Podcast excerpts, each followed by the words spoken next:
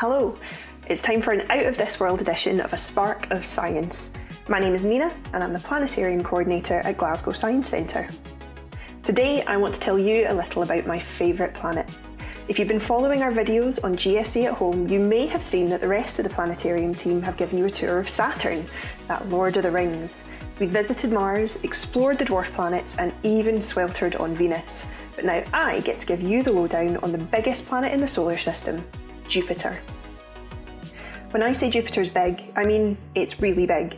Jupiter is so big you could fit Earth inside it over 1,300 times, and it's so heavy that it weighs almost two and a half times as much as all the other planets in the solar system put together. It really is a really big planet. If you've ever visited the Science Centre, you might have seen that on our Space Zone wall it says that Jupiter has 67 known moons. The first four of Jupiter's moons were discovered way back in 1610 by the astronomer Galileo and were christened the Galilean satellites in his honour.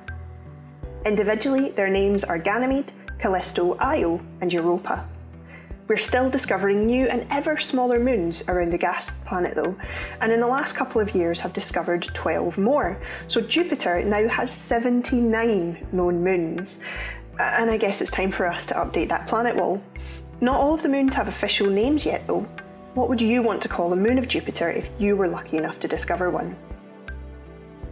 I mentioned that Saturn was the Lord of the Rings, and its ring system has been observed for over 400 years, but it's not the only planet to have them. Jupiter, Saturn, Uranus, and Neptune all have rings, and Jupiter's were first seen in 1979 when the Voyager 1 spacecraft snapped a photo as it hurtled past on its way to the outer reaches of the solar system. Those rings probably consist mostly of dust kicked up by meteorite impacts on some of the 79 moons, perhaps from little worlds like Amalthea and Thebe. More recently, spacecraft have taken pictures of the rings, like the Juno spacecraft, and more on that later, which actually swooped in and took an amazing photo from inside the rings. It captured the rings and parts of the constellation of Orion, including Orion's belt and a bright star in his shoulder known as Betelgeuse. One of the features that Jupiter is very famous for is the Great Red Spot. No, Jupiter has not been slacking on its skincare routine. That spot is actually a storm a massive anticyclone that's probably been raging for at least 350 years. The storm isn't always brick red, sometimes it's a light salmon pink, sometimes even paler, but the Great Red, mostly but not always, spot isn't such a catchy name. As well as changing in colour, the Great Red Spot is also shrinking.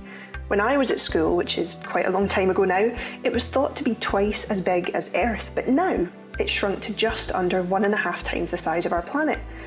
We don't know if the storm will disappear altogether, or if this is a normal cycle that it goes through that's been happening for longer than we've had telescopes to see it with.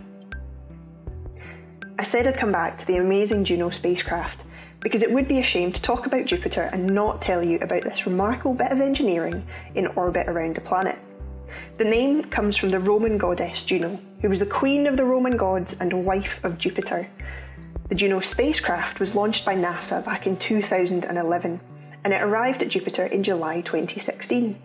It's special because it's the furthest spacecraft from Earth to be solar powered, so it needs massive solar panels to turn the sun's light into electricity.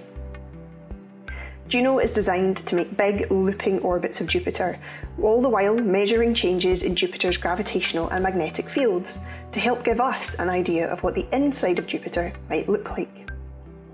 My favourite thing about the spacecraft?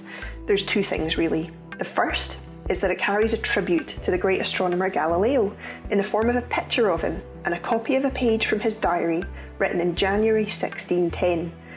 He'd made a note that he'd seen objects orbiting Jupiter and those objects turned out to be the four moons I mentioned earlier, the first moons anyone ever saw that weren't our own moon. The second is that there are people on board Juno. Not real people, of course, but Lego people. Three minifigs that represent Galileo, Juno, and Jupiter himself, all made of space grade aluminium. And I guess that does go to show that Lego really does get everywhere.